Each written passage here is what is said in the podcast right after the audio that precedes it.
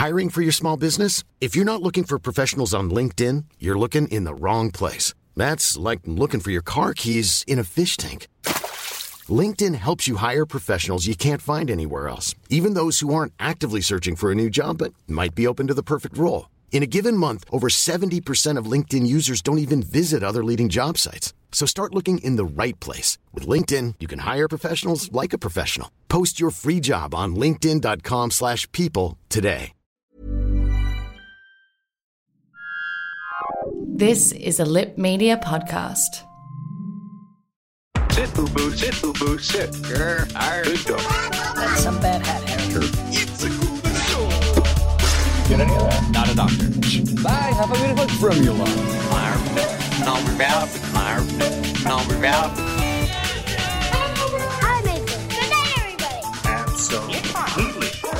Hello and welcome to Hunting Seasons, the podcast that dares to binge watch, deep dive, and break down a season of television each and every episode. I'm Broderick Gordis, I'm Damask Leary. and today we'll be discussing Community Season 1. I know, so exciting. Very we want to do this forever. How are you, Damask? I'm good. I've just been watching season two of Community.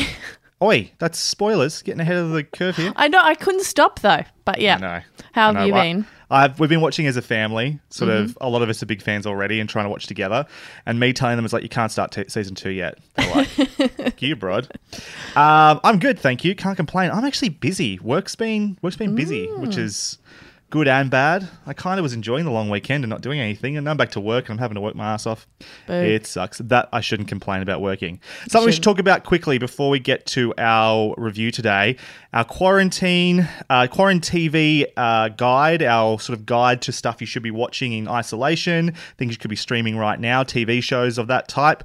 Uh, parts one, two, and three are out now. There is a part four coming that will be out this time next week, but we are still looking for suggestions from listeners. So if you've got a TV show that's not been on our list yet, uh, something that you think people should be watching, a gem that's been sort of missed by people, I'd love to hear your thoughts on that. We would love to hear your thoughts on that. Record that for us on your phone, on video, just audio, whatever. Upload it to the internet, send it our way. Uh, our email address is contact at huntingseasonspodcast.com. Send the link or the file there, and I'd love to include that on a future episode of the podcast. In the meantime, though, let's get to our spoiler free review of Community Season 1. Let me clue you in. Season in review. Community is an American comedy television series created by Dan Harmon that began airing on NBC on September 17th, 20- 2009. The series primarily follows a Spanish study group at a community college in the fictional town of Greendale, Colorado, accidentally brought together by one time and want to be again lawyer Jeff Winger. The show boasts a talented ensemble cast in Joel McHale, Gillian Jacobs, Danny Pudi, Yvette Nicole Brown, Alison Brie, Donald Glover, Ken Jeong, Chevy Chase, and Jim Rash. The talent extends behind the camera too. Dan Harmon, who now co-runs Rick and Morty, leads as showrunner. Anthony and Joe Russo, aka the Russo brothers, directors of Avengers Infinity War and Endgame, executive produce and direct, direct multiple episodes. Chris McKenna, who did screenplays for the last two MCU Spider-Man movies and Jumanji Welcome to the Jungle also executive producers and writes, and Ludwig, Göransson, composer of Creed, Black Panther, The Mandalorian, and collaborated with Donald Glover on Childish Gambino, does the music, and Justin Lin, director of five Fast and the Furious films and Star Trek Beyond, directs three episodes this season. Community Season 1 consists of 25 episodes, each coming in at around 21 minutes, and took us approximately 8 hours and 45 minutes to watch. There's a lot of talent there. Yeah, Uh, I've never question- heard you speak so much about the behind the scenes talent before. it's one of those things where I kind of know a lot about community. I've done a lot of research, a lot of reading, read a lot of interviews, those Yeah. sorts of things, listened to commentaries and stuff. no. I can tell because that's the only time you haven't stuffed up almost everyone's name while going Yeah. through the list. So I well am. Mm-hmm. familiar with the names as well. That does help. So the question I wanted to lead in with here is how did you, when did you, and how did you start watching community back in the day? Um, Assuming you have watched it back in the day and this isn't the first time. No, it's definitely not the first time. I remember it was after I got really sick and I had to move back in with my parents, and my brother was feeling sorry for me. So he brought me, like, as we used to do, a giant hard drive just full of downloaded content. Ooh, Before naughty. that was illegal. Yeah. Exactly. Yeah. yes. Before it was illegal. Um, we were so innocent back then. Um, so and he just had a shit ton of stuff, and Community was one of them. So I just started watching it. Um, was not a huge fan at the very Really? beginning. Yeah, no, it took me ages to get into it. Um, it took me a few attempts actually, but yeah. So I started. Eventually, I got around to watching it and enjoyed it. Yeah. What about you, Brad? I remember I was in at uni. I was probably in my second or last year of doing chiropractic, and I was listening to the Slash Filmcast at the time. Probably one of my first pop culture podcasts I've listened to, pop uh, podcasts in general I've ever listened to, and I think it was Devindra in particular, Devindra Hardawar of the Slash Filmcast, just couldn't stop raving about this show. It was in season two at the time. And he was talking about, I think the one that made me start watching, he was talking about the season two Christmas episode. and I was like, yeah. I think I need to start watching this show. And a bit like you, it didn't hit me straight away. I was like, watch the pilot, was like, oh yeah, this is fine, I guess. And then I kept watching, kept watching, and then I remember the point, and we'll talk about this, I think, in um, spoilers. I think there was will. an episode in season one. I was just like, ah, I think I love this show. and then from there, I've been the biggest fan there ever was. And the I think the thing as well, which we'll get to as we go through future seasons as well, is the ups and downs along the way. Not necessarily in terms of the quality of the show, although that did happen particularly in season four, but the the constant threat of cancellation, which when I started watching it wasn't the problem, it was just being raved about. It was a critical darling.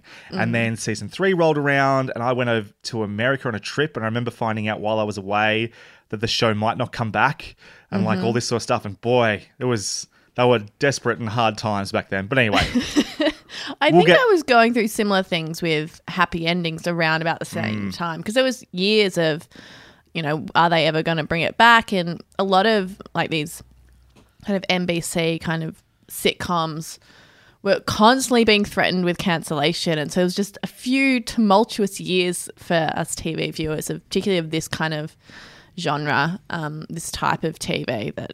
It just sucked for a really long time because you you loved it so much, but every year you were just ready to be heartbroken.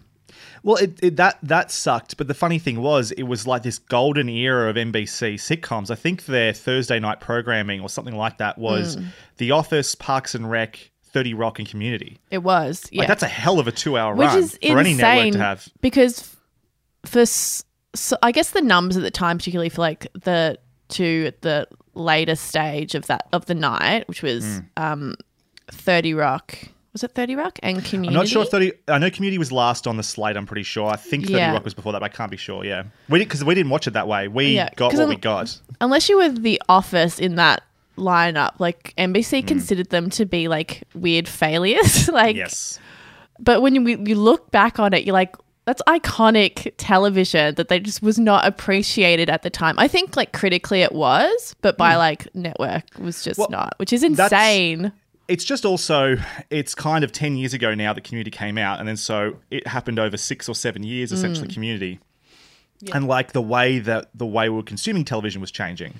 So numbers it's always about num- numbers right? Nielsen numbers how many people are watching and so as people started to do like streaming and or watch it on demand that was the thing they weren't they were tracking the nightly numbers they weren't tracking people who were watching via dvr or Yeah. watching online the next day and stuff like that and so these numbers were not necessarily mm. reflective of its audience. well you or the know why they weren't audience, like checking those numbers because they weren't commer they didn't have commercials. Like, well no just because like online content that'll never last totally, yeah.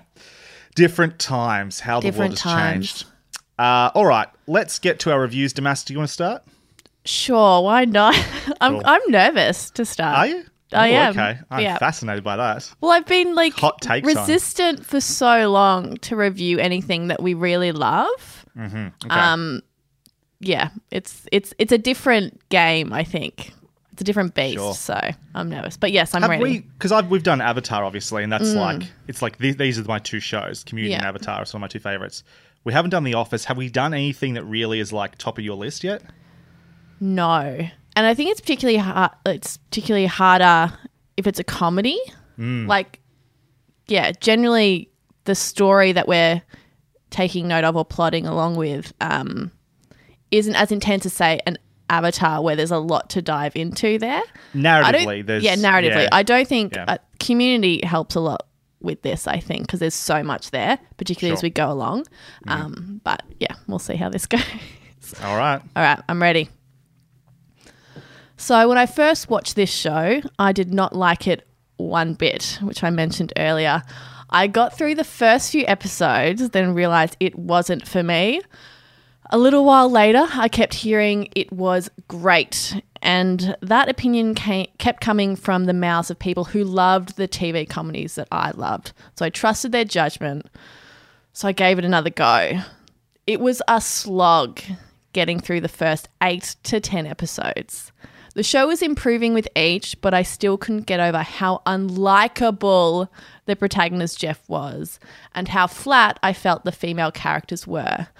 There was still something missing. It was good, you know, with rapid fire jokes, pop culture references that didn't try too hard, and meta moments that let me smugly congratulate myself for getting it.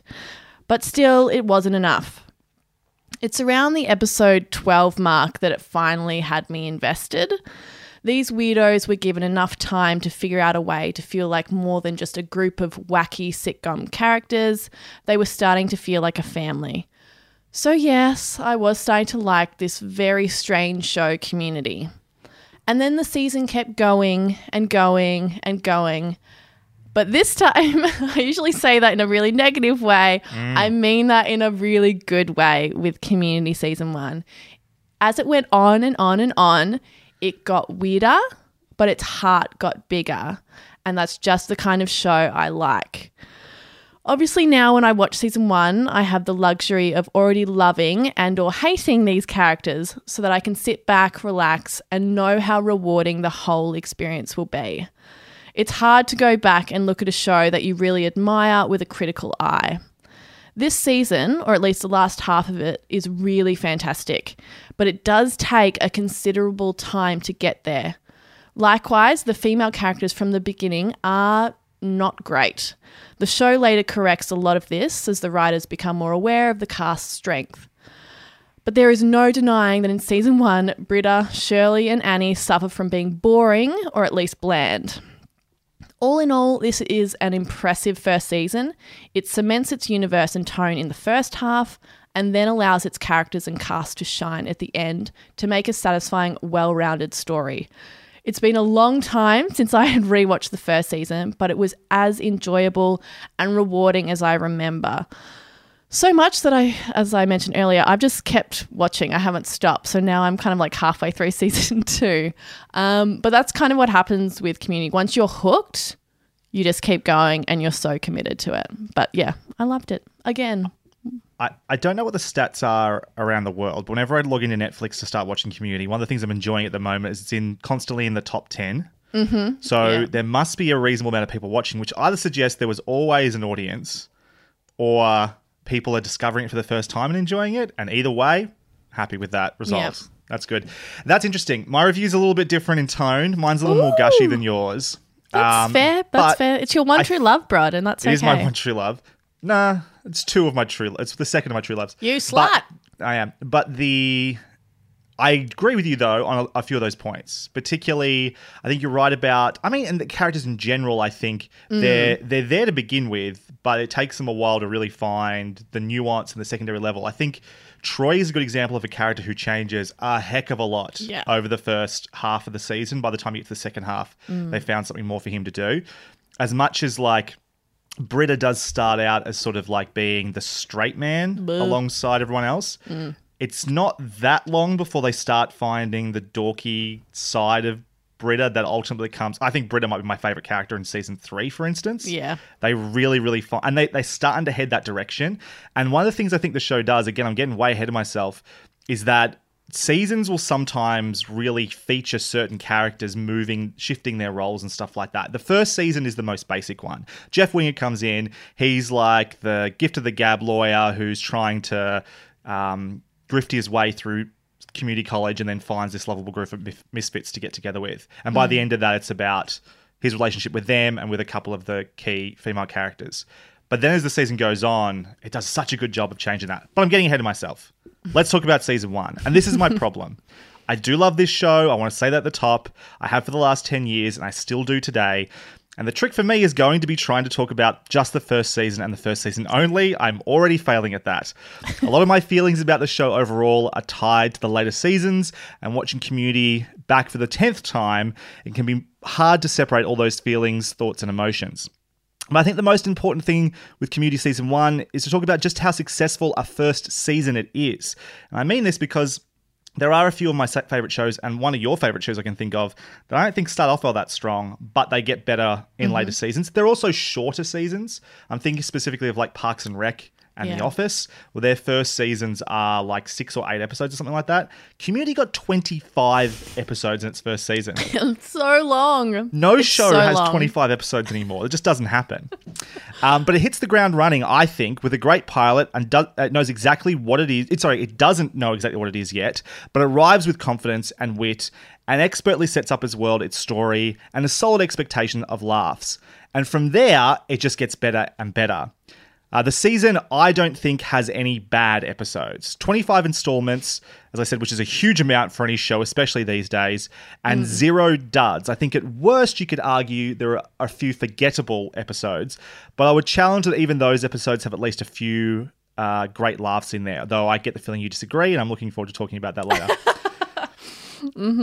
Part of the reason I think each episode succeeds is because the writing is tight at every level. Firstly, it's funny, it's quick and clever, and just the right amount of dumb wrangled together into a complete, tight, and satisfying story that exemplifies the strengths of the Dan Harmon story circle. I think it's really important to talk about just how well constructed each episode than each season is and why that makes the show as strong as it is. Mm. The great writing is then enhanced by the skill of the production around it. The talent behind the camera is obvious, infusing what could be a pretty standard single camera sitcom into an often cartoonish, always stylish, stylish minor spectacle, especially when it reaches out to other genres and pop culture touchstones, elevated again by Ludwig Göransson's playful score. That only happens a few times this season, but they are some of the more standard episodes, particularly in the second half of the season, as we talked about. Though even in the first season, like the Halloween episode, um, which is directed by Justin Lin, does some really cool stuff you wouldn't see in a normal sitcom. And also, the thing that made this sitcom, I should say, with a community stand out amongst Parks and Rec, The Office, and 30 Rock, is it was shot. Although 30 Rock wasn't, I think about it. But the first two I mentioned were shot mockumentary style, and this one wasn't. This was shot straight single camera, and so they had a bit more freedom with how they used that camera as well.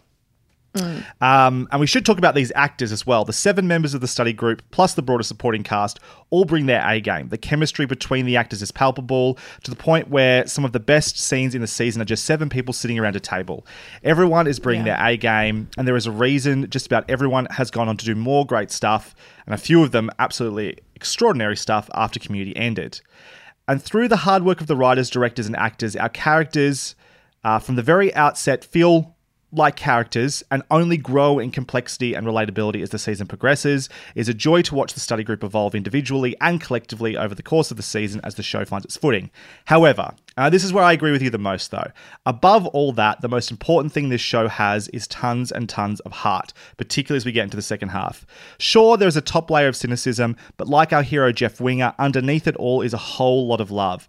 We've discussed how important discussed how important this is before, and that's the difference for us when it comes to how much we love shows, especially comedy. But it's worth saying again it doesn't matter how witty something is, without heart, it only penetrates so far. The best shows, my favorite shows, uh, are the show and the shows I laugh at the most. All know how to bring the feels. Parks and Recreation, the early years of The Simpsons, and I've been rewatching a bit of that with Disney Plus. The reason those shows stick with us and we love those characters isn't because they hit just the right joke count per page, but because those jokes are supported by feeling, meaning, and love. Am I gushing? Absolutely. But it's earned. This is a great show, an exemplary first season of a sitcom, and boy, am I excited to tell you that it only has room to get better from here. And it does. It Uh, does. not Agreed. always better from here.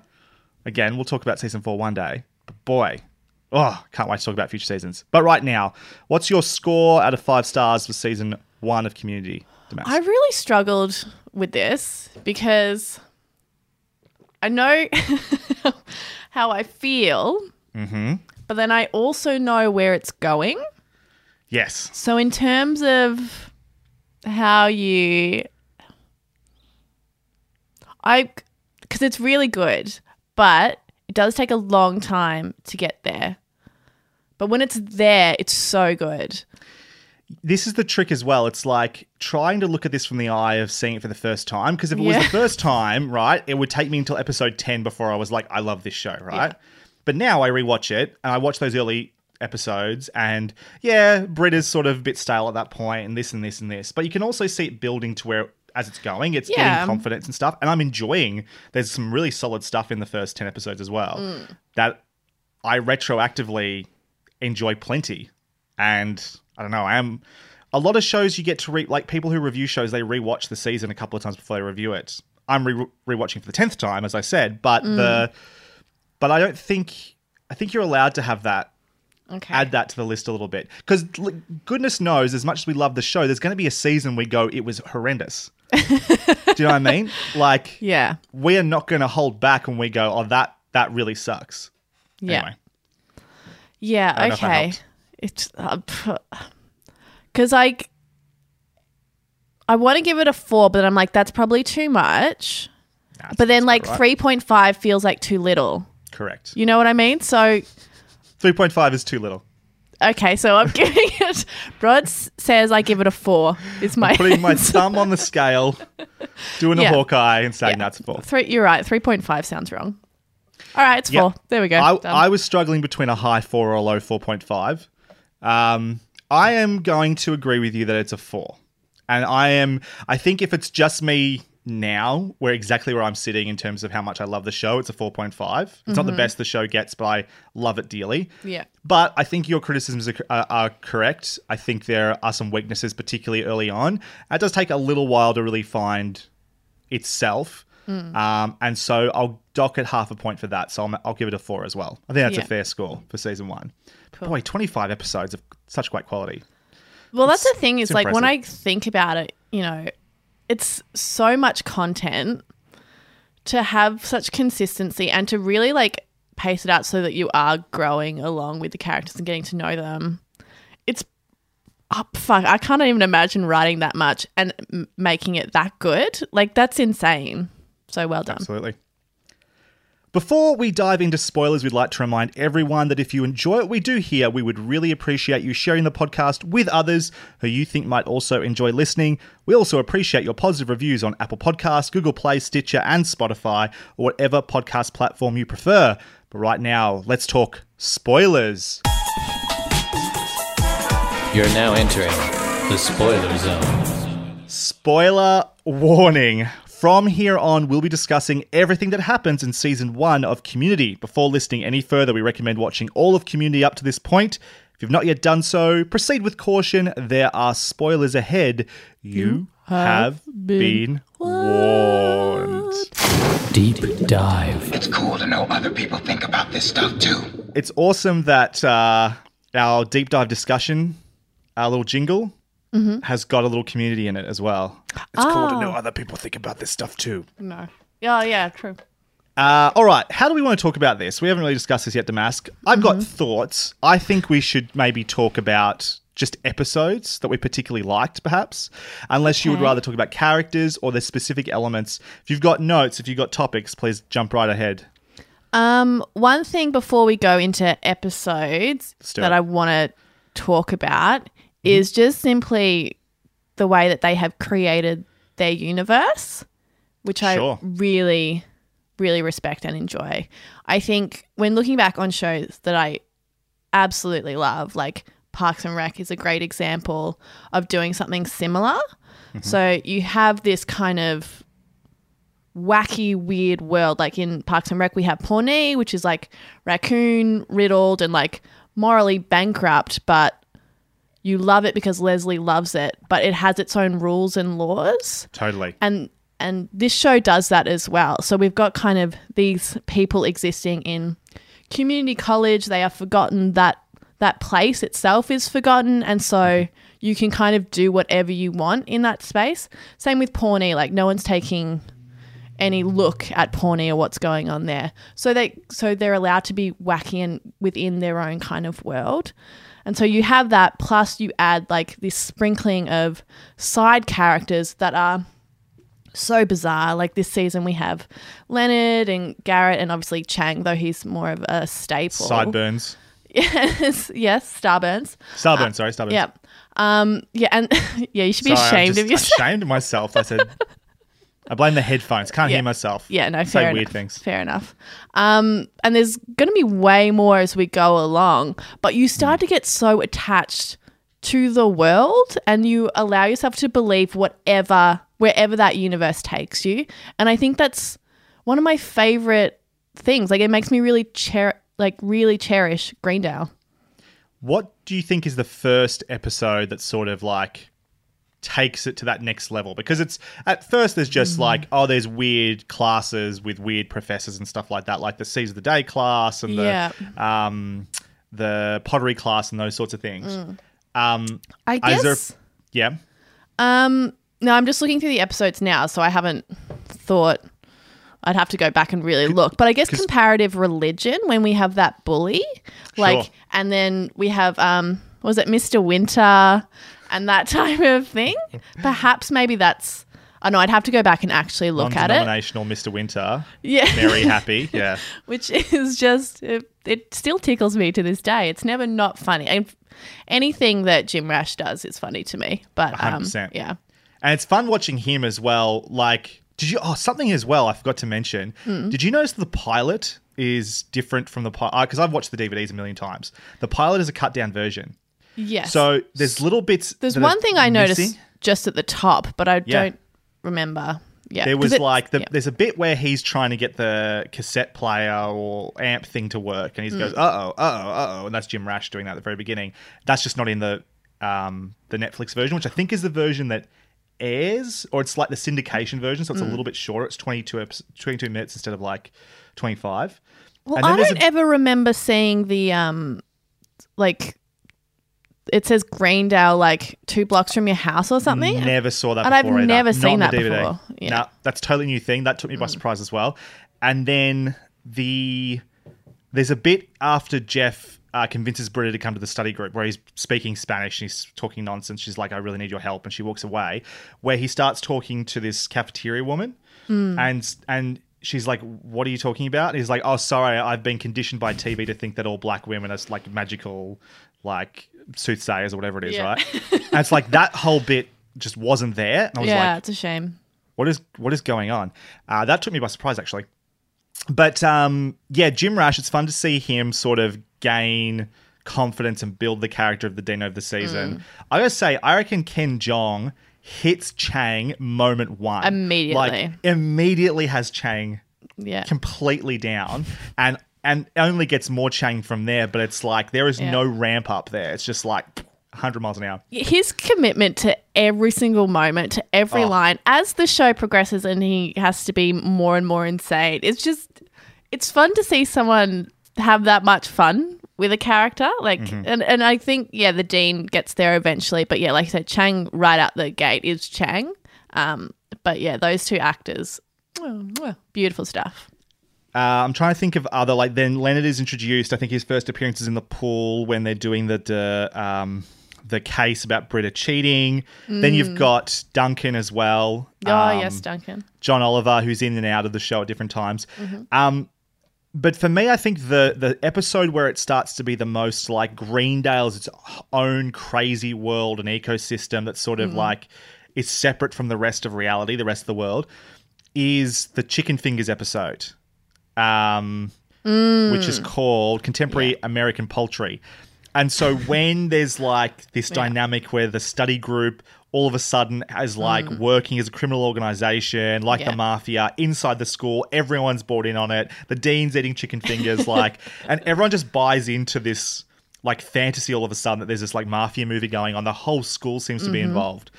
Yeah, I think like that's the first time it really hits. when like there's that real kind of synergy between yes, Greendale is a wacky place, but the medium that we as an audience are receiving it is malleable. So at that point, those two things are coming together really nicely. Uh, did you? What are your? Do you have a favorite character, for instance? Maybe is a good question to ask. Someone that you really love straight away, Straight away, straight away, or someone that by the end of the season you're like, they're my favorite character now. I really enjoy Troy. Mhm. I think Donald Glover is fucking hilarious. So by the time that he gets to really be Troy, um, yeah, I think he's absolutely hysterical. It's because like I like you love Britta, and towards you know kind of the middle, and then spots towards the end of the show's run, Britta is is I think the funniest character. Um, so yeah, season one is probably Troy. Everyone else I enjoyed, but I, even after season one had ended, I liked them all. I don't know if I was in love with any Sure. of the characters though at that stage. Totally. Uh, yeah, Troy's the funniest one as well because he's probably the one that has the most change over the course of like the first like handful of episodes. Even Mm. to go from the the uh, high school footballer who can't take off his Letterman jacket, they Mhm. just ultimately just forget that. They just Yeah. push past it and go, no, he's best friends with he's the dummy in the group who's best friends with Abed. Yeah. And like to just be able to recognize that early on and go, we have to abandon that original concept. It's not interesting enough. This is way better. Yeah. And just push forward with that is it's it's great that the show is able to sort of evolve like that so naturally. I think. Mhm. Um, Abed straight away arrives, um, pretty much fully formed, I think, as well. He Mhm. evolves a few more subtleties and stuff along the way. Do you? How do you feel about him as a character? Because he adds so much that pop culture and meta element to the show, and the show gets way more meta from here as well. But even in season Mm. one, um, does he work successfully for you straight away? Does it take a while for him to work, or Yeah, I think he works um, as that character immediately, um, but I think they find, particularly maybe in season two, um, a bit more, but also in season one, ways to add so much more nuance to someone like that. So yeah, he could be just a character that yeah does the pop culture references or ties us in to explore like different film genres and different types of like TV and all that stuff, which would be fun. But um I think yeah, they certainly find a way to make someone who uses television and film as a crutch why that might be happening. Um and some stuff around that. So that early episode of him like doing the film class? Mm. I I think shows where like that might be the first example when I talk about like the heart of the show. That bit where Mhm. he shows the movie and his dad's there, and like you know Yeah. if this how allows him to communicate with me, then maybe it's not valueless sort of thing. Mm. But falafel is a backup. Um, is like is a perfect example of where the show is like okay it's it had that early on it just needed to sort of find a way to bring it to the surface and and get better at dealing with that as well. Mm. um, but i love that stuff. I thought watching season one again i gotta tell you i've got a huge appreciation. As much as this guy is an asshole in real life and he is notorious yeah and he is notorious for like his behind the camera um, problems particularly with dan harmon Mm. he Chevy Chase is very good. He's very He's funny. famous for saying he never thought the show was funny. He thought the writing was average.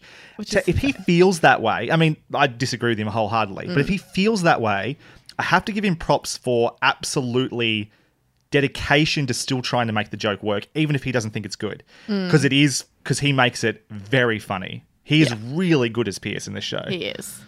Yeah, which makes it such a shame to like look back and think of how he felt about the show. But Mm. Pierce, I, I agree, Pierce is very funny and it's fun to watch. I guess someone like Chevy Chase uh, parody themselves without knowing it. Mhm. Um, with all you know, every every word is like sexist. Um, just steeped in misogyny or he's he's homophobic or racist or whatever it is. Um, but it's funny to laugh at that person and just how oblivious they are to how the world actually perceives them now. Um, but no, it's a great it is a great character.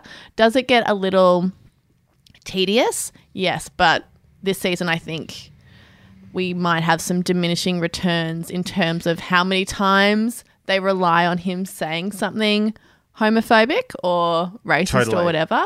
Um, but Does we it get we, better when the show comments on it? Like the joke is totally at Pierce's expense, where it's not necessarily like one of the things I like about it is Mm. that you could, unfortunately, you could have a joke where someone just makes misogynist and racist jokes. Good knows, goodness knows, um, Mm. stand-up comedians do this for the sake of the laugh. Like that's the laugh, right? The Yeah. shock value, or whatever. And I don't think it's ever the shock value. No, it's no, no, always no. laughing at old man Pierce, who's out of touch with the It world. It is fun. Like it is fun to laugh at old man Pierce, but Mm. Like it's so it happens so often. Like it's just this. It's the same thing. Is Pierce says something wildly homophobic or racist or misogynistic, and then they like roll their eyes or like, of course he said that. Blah blah blah. So it, it's the same joke over and over again, and ninety percent of them are really funny. Um, but you know, it's a lot. it does feel in in. I understand what they're doing, but sometimes because of how often it's used, like literally every episode has a gay joke in it. Yeah. Um, feels a little almost dated, like how how often that is coming up. Yeah. Do you have any empathy for Pierce? Because it's easy to not care about Hmm. Pierce because he is so ignorant, homophobic, um, racist, even all those sorts of things. Do you have empathy for that character? Does the show do enough to to make you empathize I don't or care know about if I have empathy, but I think they make him so pity, like pitiful, Mm, that you do pity him um, because of his the way that he is makes him a really lonely character. So I think I, I certainly have pity for someone like Pierce. I don't know if I have empathy for him, but yeah, I think they do that pretty successfully. It's funny. One of the episodes that I always feel like I don't like or like less when I come back to season one is the one where his uh, ex stepdaughter shows up. It's just a particularly, I think, cynical sort of episode. But then I rewatch it and I'm always like, this is a really interesting episode for both Jeff and for Pierce and like the, their relationship as kind of like they've set up early on that Pierce is like a potentially bad future version of Jeff in some Mm. ways. Like they have a lot of similarities in sort of their lives, and they're like they're both womanizers, or th- at least Pierce thinks he's a womanizer. Those sorts of things. I find Um, that a particularly boring episode, to be Sure. honest with you. Like, I understand what they're doing, um, but the way that it's done just seems a little done. It's also a very political episode, like between that's the one where Britta and Troy Bizarre. are dealing with. Yeah, I like feel I very uncomfortable. That's extremely Britta, and that's where they're really finding the Britta that we're going to love down the track as well. The ultra like No, uh, left work for leaning me to the point of okay. No, Well, it's let's talk- because it's it's really dumb, but it's not funny enough to justify the dumbness. Like it just wasn't that funny to me. So I'm like, Mm-hmm. eh. And then because that's the same episode where we have Abed's dad and cousin at the thing, right? Yes, yes. When I say it's very political, you got that happening as well. Yeah. That um, I don't understand what is happening in that. I don't know. I don't care about Abed's dad. I don't care about the cousin. I don't care about Shirley's kids. Um, and I don't really understand what anyone is doing in that. I guess. I think Shirley is the character that they struggle with the most to find stories for, Mhm. particularly with other characters. Yeah. Um, and it's because I think for the most part, she's the one who's got a life outside of the study group that we need to keep, that always has to be put into account here. So her kids and her family, yes, she's this. Uh, she's the now ex-wife, this horrible husband who left her situation. She's a single mom, and they keep referring to how to that sort of stuff. But it does mean that she feels separate from the group. Even in the paintball episode, Jeff gives the thing to Shirley because it's like she could do with it the most. And she does Yeah. feel the most separate. She feels the least like included in the group. And I don't think that's a problem with uh, Yvette Nicole Brown. I think she brings it as Shirley whenever she can. She's great. Yeah. I love I love Shirley and I love um, her presence in the show. But definitely they struggle to find stories for her, particularly with other people of the group. My least favorite episode this season is one that heavily leans on Shirley and the women of the group, and I don't think it works all that well. Yeah, I think I know what you mean on that one. Um, I think that was my my secondary least favorite episode. Sure. I've got two. I've got two for each, most favorite and least favorite. Oh, cheater, cheater. I suppose it's about two seasons worth of episodes. So that's well, I fair enough. figured as we go along and talk about them, then one would stand Sure. out. I'm Sandra, and I'm just the professional your small business was looking for. But you didn't hire me because you didn't use LinkedIn jobs. LinkedIn has professionals you can't find anywhere else, including those who aren't actively looking for a new job but might be open to the perfect role, like me. In a given month, over 70% of LinkedIn users don't visit other leading job sites. So if you're not looking on LinkedIn, you'll miss out on great candidates like Sandra. Start hiring professionals like a professional. Post your free job on linkedin.com/people today. Burrow is a furniture company known for timeless design and thoughtful construction and free shipping, and that extends to their outdoor collection. Their outdoor furniture is built to withstand the elements, featuring rust-proof stainless steel hardware, weather-ready teak, and quick-dry foam cushions. For Memorial Day, get 15% off your Burrow purchase at burrow.com slash ACAST and up to 25% off outdoor. That's up to 25% off outdoor furniture at burrow.com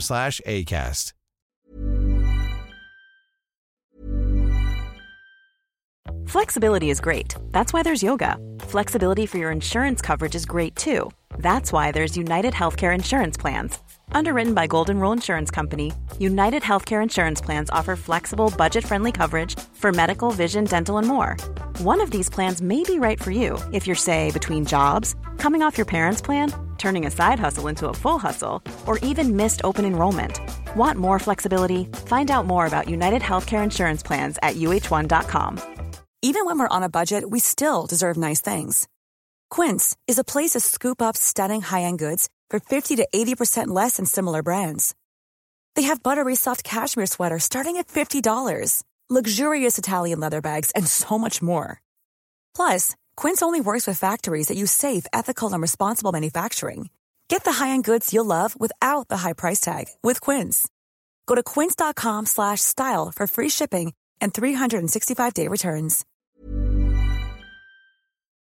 You mentioned in your review, um, you particularly you had probably problems with the the female characters in particular and how sort of well rounded they were, Mm. but also Jeff as our lead. Do you want to sort of talk about those a little bit? Yeah, so I guess when I am watching a show, I just I would like to have an interesting female character to latch onto. Asking for too much, Damas. I How dare know. What a bitch. dare Am I you. right? um, comment below. Uh, no, so some, something like it wasn't perfect, but Parks and Rec at least had a female character that I was interested in at the beginning, and I think that kind of compelled me to keep watching. Whereas with season one of Community, when I tried to watch it in the past, none of the female characters ver- were very interesting. We had Britta, who was the straight man and boring. Um, Annie was just kind of like this, you know, crushed up teenage kind of schoolgirl. And then we had Shirley, who's like the mum. Yeah. And I was just like, I don't care about any of these characters. They're not particularly funny. Like, I feel like the boys are getting some pretty good jokes, and the girls aren't getting that many jokes because their characters just innately aren't that funny. Um, so th- I think that's why I was able just to kind of like walk away several times when I started to watch season one, being like, I don't care about any of these people. Um, Did that improve for you as the season went on, or, or did anyone of those three particularly improve for you as the season went on?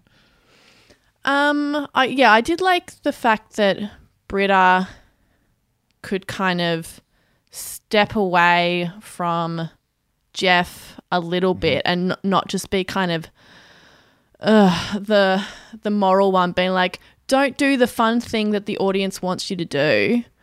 Um, and she was kind of able to be a bit sillier, which was good. Do you like the episode where they have the bully- bullies come from high school? The and her and Jeff just get completely obsessed with like trying to get a one up on these. I like it in theory. Sure. I think the episode, that part of the episode, is immensely unfunny Okay. and, and stupid. Um, but yeah, I like the, I like it in theory, and to see Britta be able to kind of like, yeah, be silly alongside Jeff, which is good. Mm-hmm. And also feels like just a fun friendship, which is fun. Yeah. Um, Annie, she just there's more to her.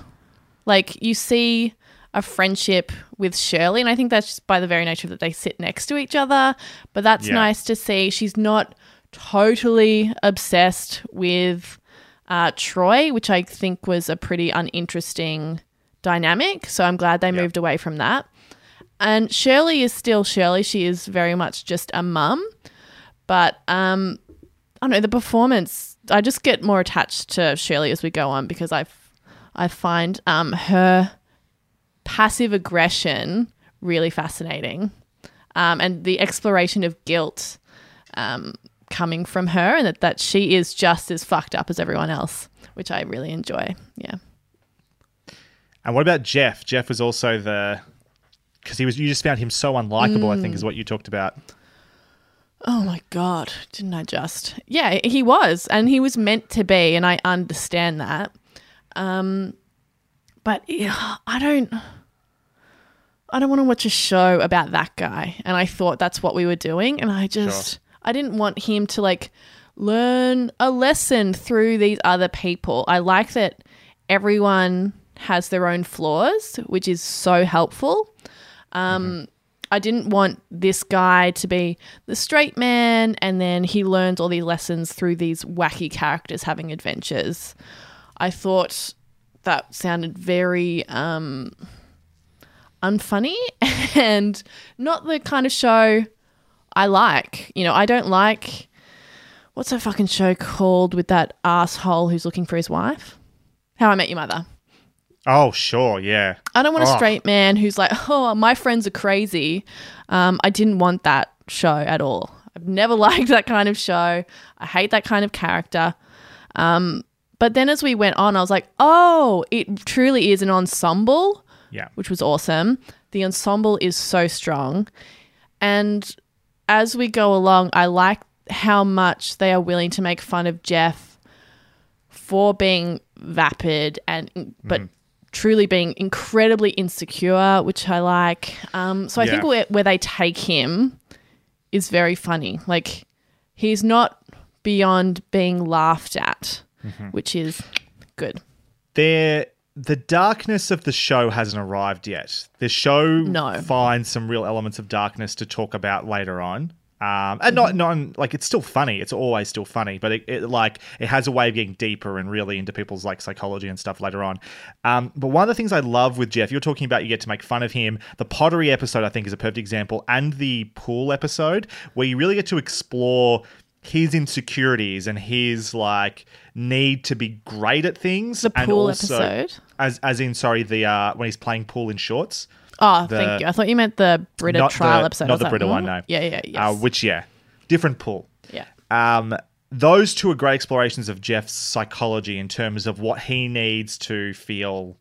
Uh, and then even the one I know you, you said you didn't like that, but when he's trying to deal with the the kid, the high school kids who are making fun of him, it's like there's Mm. so much ego and stuff there that that needs to be torn away and broken Mm. down over time. That I enjoy they do that. One of my favorite things the show does though, in terms of how the show grows, like we're talking about character growth, right? The show grows when it comes back from it after the Christmas episode, it had a hiatus for a few weeks, like a lot of shows do. And it Mhm. came back and instantly one of the, the best things they do there is he shows up at the study room with his sunglasses on, being cool, like, I'm just here to get my lawyer's degree. He's like, I'm just kidding, come here, everyone. And they're like, fuck that guy. That's not fun. Yeah. Right? That's not what this show should be. And to be able to go, that was last half of the season. Mhm. We're moving on from that now. It really is about Jeff and the group and how much they love each other. I think that's the best. And one of the things, and they Yeah. talk about this themselves in the show at different times because this is such a meta show, but not this, not in season one, is the magic of that fucking table in the study room. Mm. There is something about the chemistry, the way the actors are positioned, the way they work off each other, just in straight dialogue sequences, that you constantly are examining the ecosystem as the group as a whole.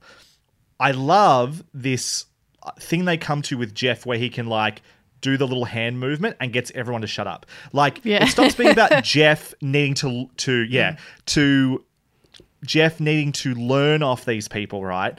And it's more about that when we talk about the, the title community, the community and how their role they all play in that little ecosystem they have inside the study room first and then greater in Greendale. Mm. Um, and I love, I love exploring that. Anytime and anytime we're at the table, there's extended sequence of them talking. It's always talking about dynamics, about how they're attracted to one another, or what happens if Pierce is not there. Who's the person we're going to make fun of? And like, Mhm. How as soon as you remove or change an element, how things change. Everyone's like role and power in the group is mm. always fascinating to me and way more interesting than, yeah, Jeff's just cynical and it needs to mm-hmm. learn to be a love you know, to love people more or whatever it might be. Yeah, and it's something to really marvel at is just like the simplicity of those scenes. So you look at it and you're like, oh, well, this is just kind of, you know, going to the peach pit or like Central Perk or whatever. But really, like, what's going on within those scenes is like, and I love the shots as well, just like as we roll around. It's so the. It's table. boring, honestly. If you examine it, it's like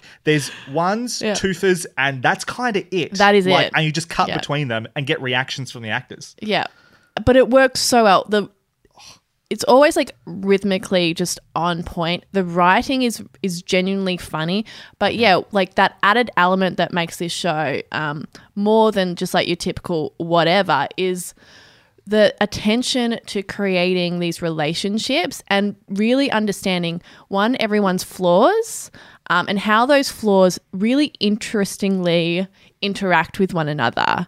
And that's constantly at play as they kind of tug between wanting to be together and be a family but also it's really like negative sides to themselves that are constantly bashing up against one another. And it's it's fascinating to watch as much as like they as a com- like as a whole the study group sort of Mm. make each other better they also kind of make each other worse the study Yeah. group is they're not necessarily good people and it was always easy to look at jeff and go like yes he's the ex-lawyer douchebag grifter right but then Mm. you look at Annie and Shirley and these characters they don't necessarily stand out as being bad people, but for some reason, when they're all together as a group, there is a weird toxicity going on there, and they're kind of not good people. And I do love the Yeah.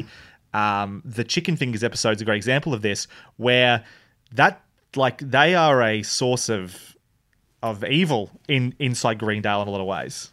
Like, they're a bad group of people. Yeah.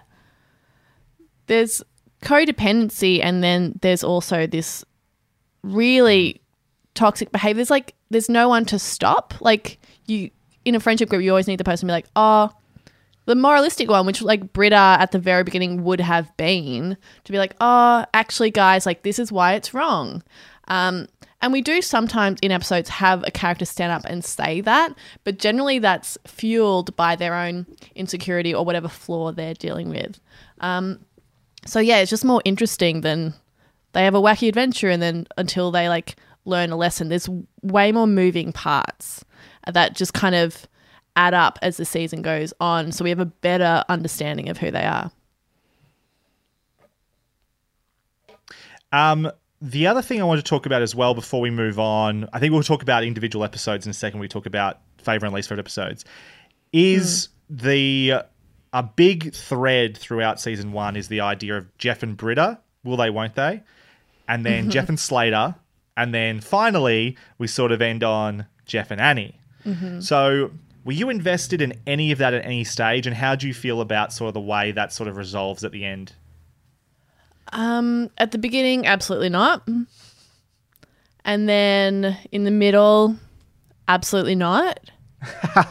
and then at the end, uh, yeah, a little bit, but not in terms of, um, oh, I really do or don't want them to be together. Mm-hmm.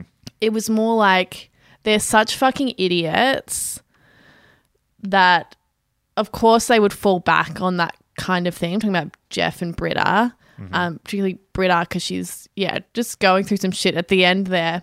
Um, so of, of course that's happening. So I just feel bad for them, being like, and it is just funny because you know ultimately they should not be together. They are not right for each other, and you also know that they don't. I don't think that they think that at that point. if the show was only one season, do you think the show made any argument that because what happens, right? It's like the thesis would be if we take just season one as, as its own thing, Mm. is like when Jeff's trying to court Britta, like, and he's just interested in sleeping with her, that's not right. Mhm. And then they sort of both move past that, and then they start to form this friendship where they actually work quite well as a pairing when Mm. they're um, they're kind of they're bad for each other in some ways, but ultimately like there's a lot of chemistry there, and they're they're very good friends. Mm. And then that becomes oh wait a second, maybe there's more here going on there. Let's say there was only one season. They were told before episode 25, you're not getting a season two. And rather than go the route they did with the very last moment, which is leading into season two, they went, yes, Jeff chooses Britta or something like that. Would you have bought that? Would you have believed that? Would you have found that satisfying on any level based on the work they did to make them good friends? The answer's no, obviously. yeah, no, I don't think so. Just because for so like because often they'll bring up the whole thing where Shirley's like, "Oh, you really like Jeff. I can tell that you really like Jeff," and Britta is always like, "I really don't." Um, so in those conversations, I always genuinely believed Britta to be like, "It's not a thing," and that Shirley was like this, just kind of being overbearing in those conversations.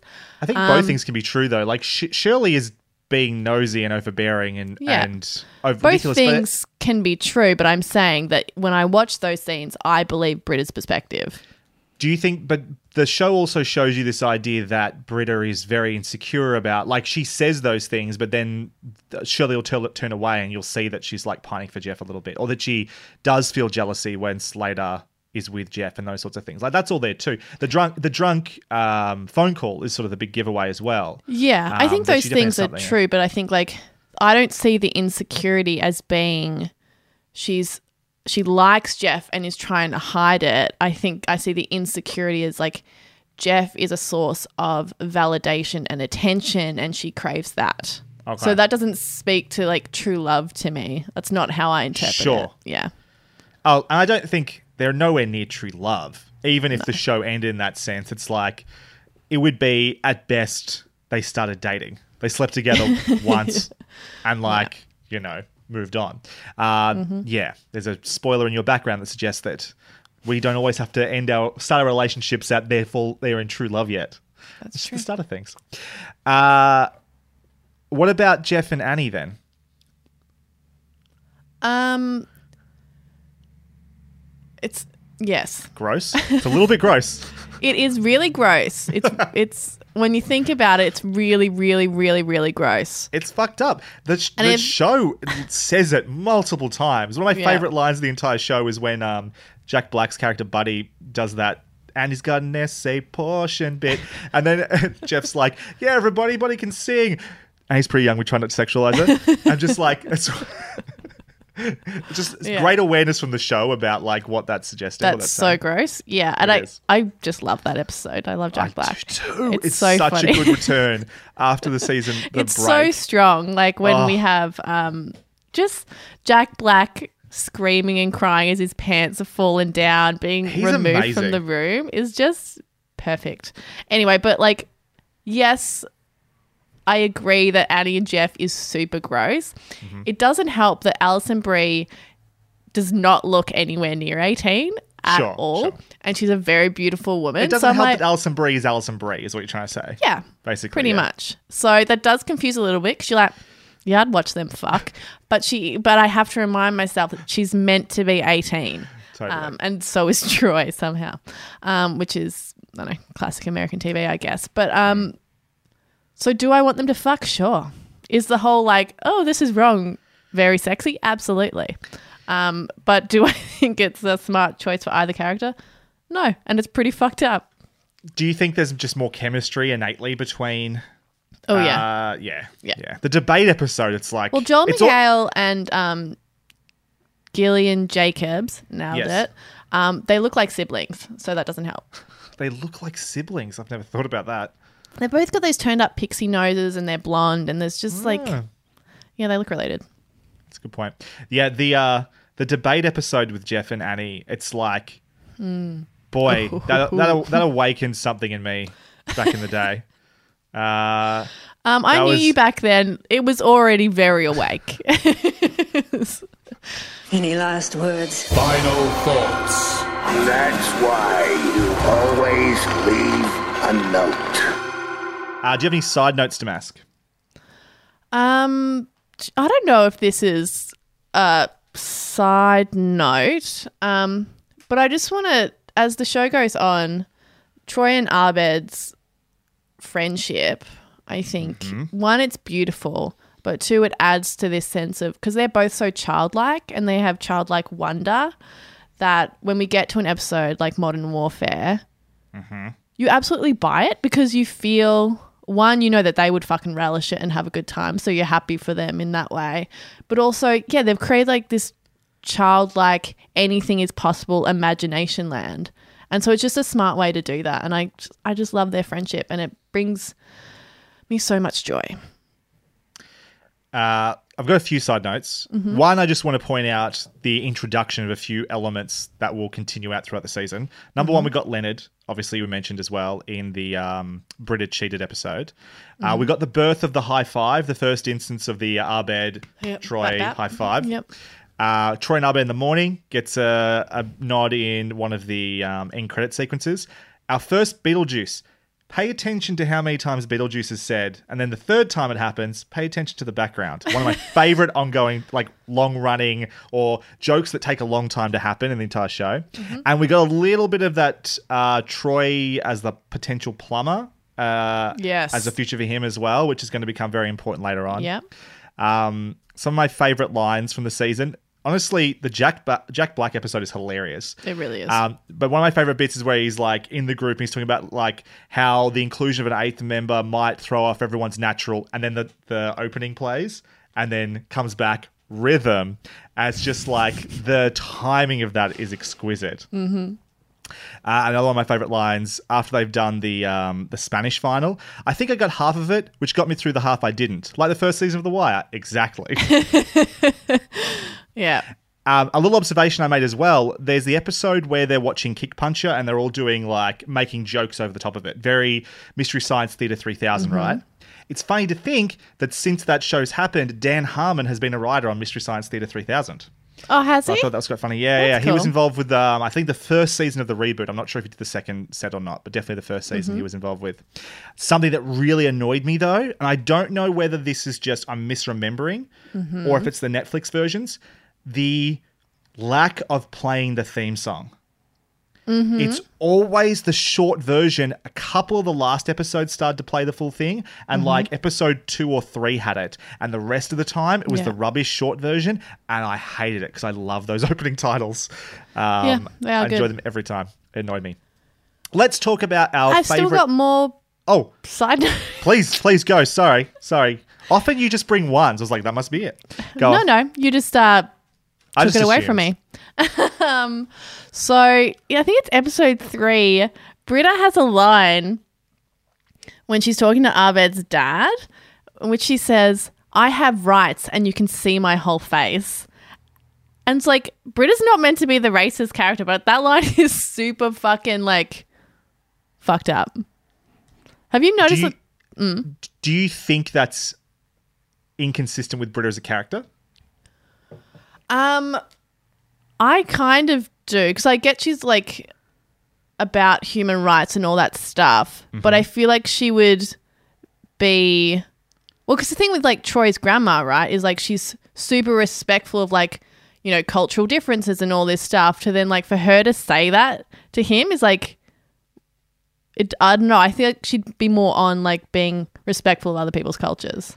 Is she angry? She's angry with him at this point, though, Yeah, right? she is, Like yeah. she's on Abed's side in this situation. I think that's totally consistent with Britta, though. She'll choose her cause based on what it is. So it's like on a different day, she would be like about respecting cultures, Mm. but in that instances, like she's feeling like I think he says something. You know, she's trying to make it about this other thing and about like female rights or whatever it might be or Mm. human rights. She will absolutely chick, pick, pick that side of the battle if she wants to, because there, as Mm. I think, there's real life conflict there between like respecting cultural, um, you know, different cultures and the idea that some cultures do diminish female rights and those sorts of things. Mm. And Britta is the embodiment of the person trying to like make all of that work at once. And I think Mm. her choosing one side in that moment of anger and frustration is cons- completely consistent with Britta. I think. Sure, but I think that line itself, it's like when they do that in the future, they make what she's saying so absurd that it's outrightly Sure, funny. sure, sure. That line is just like kind of racist. You just think that and, line and it's it something exists. that people say, whereas it's not like absurd enough to be like, oh, I see what you're doing. People Do you think it's like, a product of the time? Probably. Do you think that's yeah. just a thing that's dated poorly now? I think so. Yeah. Cool.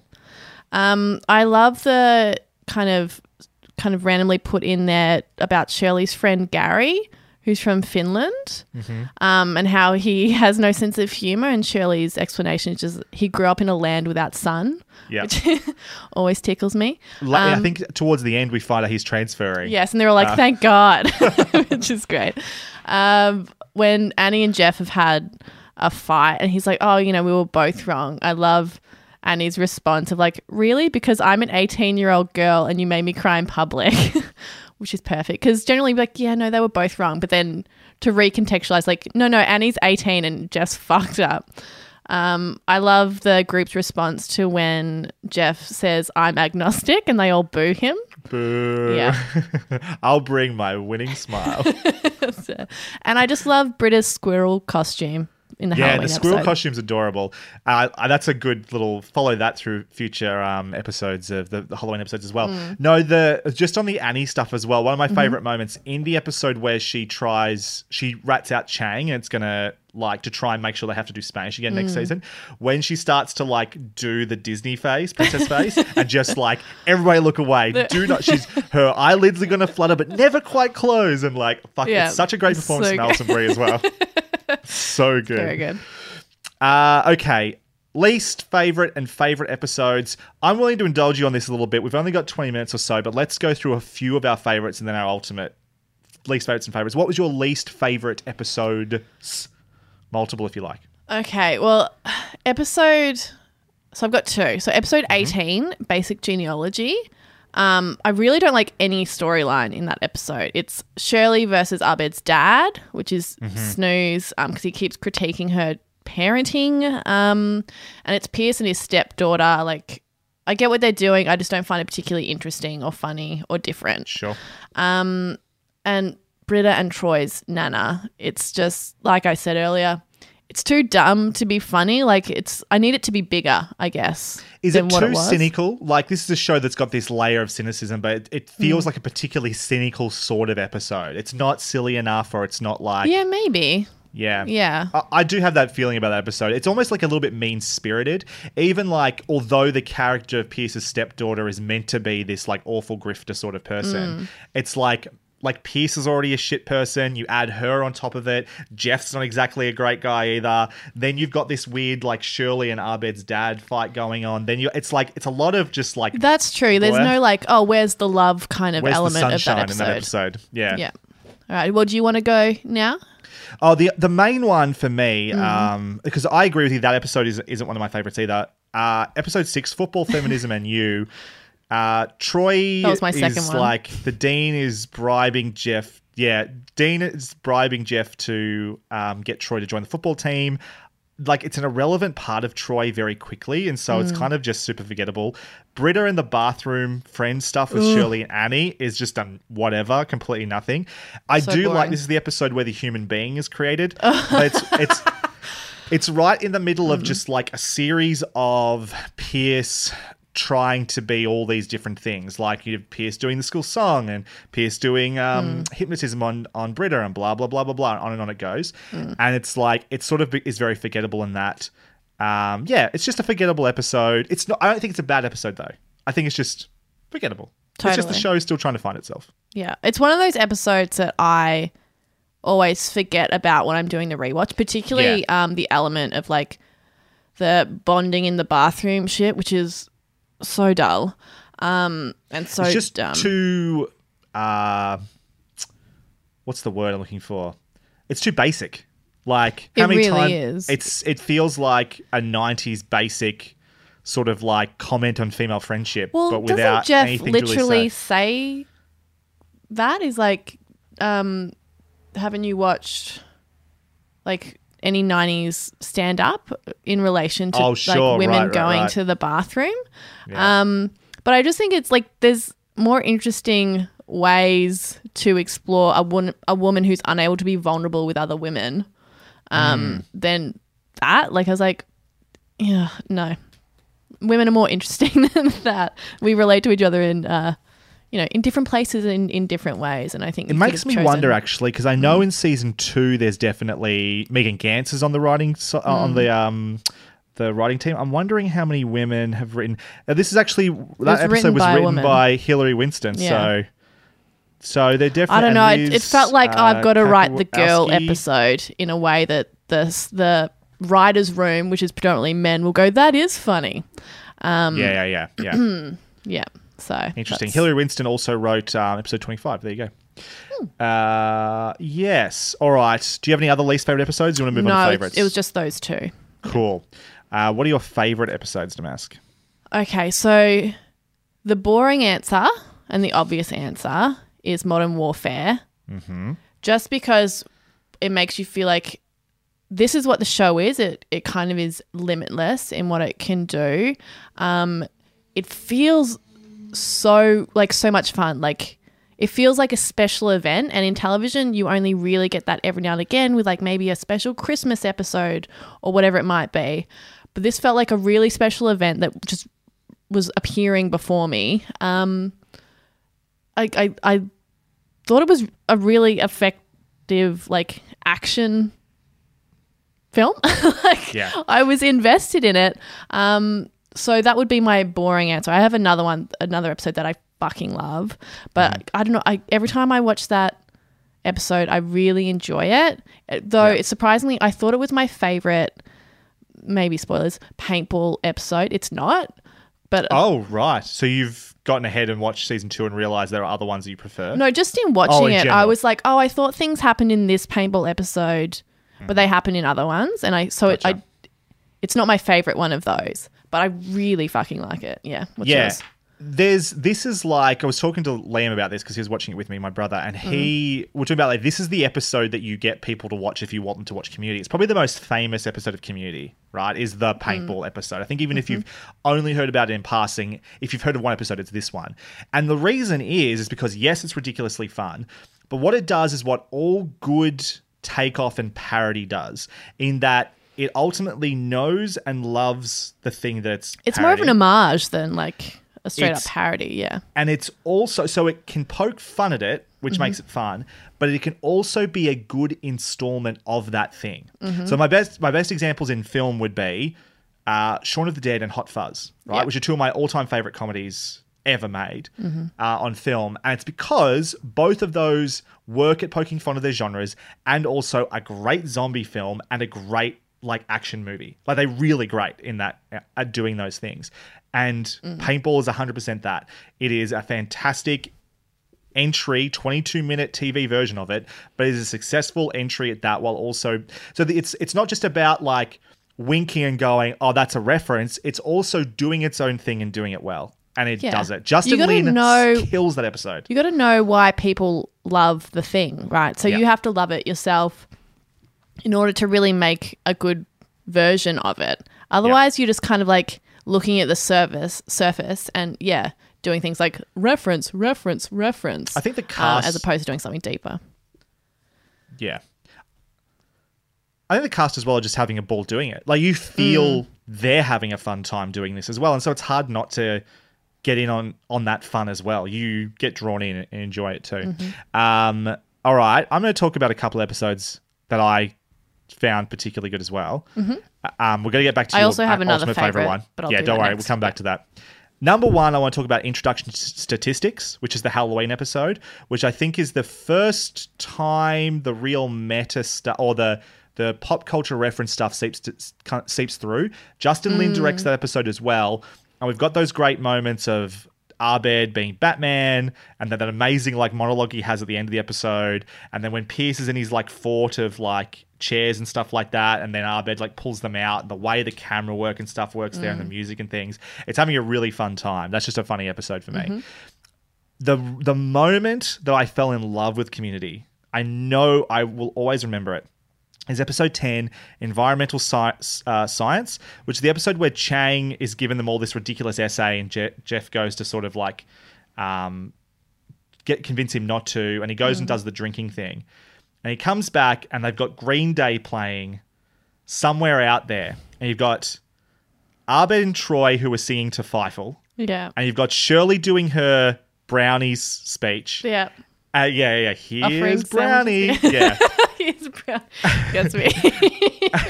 and you've got Chang doing the dance with his wife, mm-hmm. and I fully tear up for some reason. I can't explain it. I think it's beautiful. I think it's like it's encapsulates what I think this show is really good at doing in that it's silly yet properly funny yet full of heart and earnest as fuck. Like they Yeah. want you to, especially between Troy and Abed in that moment. And then just like a dash of pop culture in there with the um somewhere out there, and it's like it cements the Troy and Abed friendship, and like it's it's community in a in a in a nutshell, I think. Mhm. And that was the moment where I remember watching that and going, "Oh, I I love this show." Yeah, and then the show gets better from That's there. nice. Um, what else? What's your favorite episode? Um, all right. So my other one was episode 19, Beginner Pottery. Yeah, it's great. So I love it because it really, really digs into Jeff Mm-hmm. and how pathetic he is, which I love. But also the sailing class Yes. is so funny to me. Um, Yeah. What I I love, I I don't know, I don't know much about this stuff, but I guess it must be the direction um, that makes you really feel like they're sailing, which is Yeah. stupid. It's but the I little feel, things they do, like when they go past on the boat and Troy's like doing Yeah. the big movements from left to right, and you can see them like pulling at the rigging. It's like Yeah. they again they know how to like create. Yeah. And it's also like the moment of like that. the teacher is just Yeah, it's like when Shirley, you know, the teacher has just described to her like what's happening and she just turns around behind her shoulder and looks up and like that's the perfect storm. Just things like Yeah. that made me laugh. Just Pierce being so shit and then falling off and then he comes back in a boat and he Instantly starts sinking. and just thinking about it makes me laugh and tear up. It's just a really it makes me laugh every It is time. very funny. I mean that's a perfect example of like Chevy Chase just really committing to how pathetic his character is. Um, but yeah, no, I really I really enjoy that episode a lot. What- There's also that great moment in the pottery class, the montage early on, when Abed and Jeff are just watching Annie. It's Yes. like, what are you making? A vase. Like I think that was Also- that's, that's an Alison Brie moment. the that really awoke something within you. Oh, yeah. Um, but also the the ending of like that doctor guy and just like his inner monologue is so terrifying. Rich. It's just a great way to uh, end it. Yeah, I, that episode makes me laugh from top to bottom. All right, I'll list off a couple of others very quickly that I love because there's a lot that I Yeah, love about this first season. Comparative religion. We've actually talked. Oh no, we haven't talked about this one extensively, um, but we will one day, I think, because we talked about epi- season two's Christmas episode. I think when we no, did our we wanted special. to, I think, but we had to talk about season one Oh, did we decide to talk about season one first? Okay, Yes. whatever it was, that's a great episode. because someone It's a- asked us to do season one, but Okay. we wanted to do season two.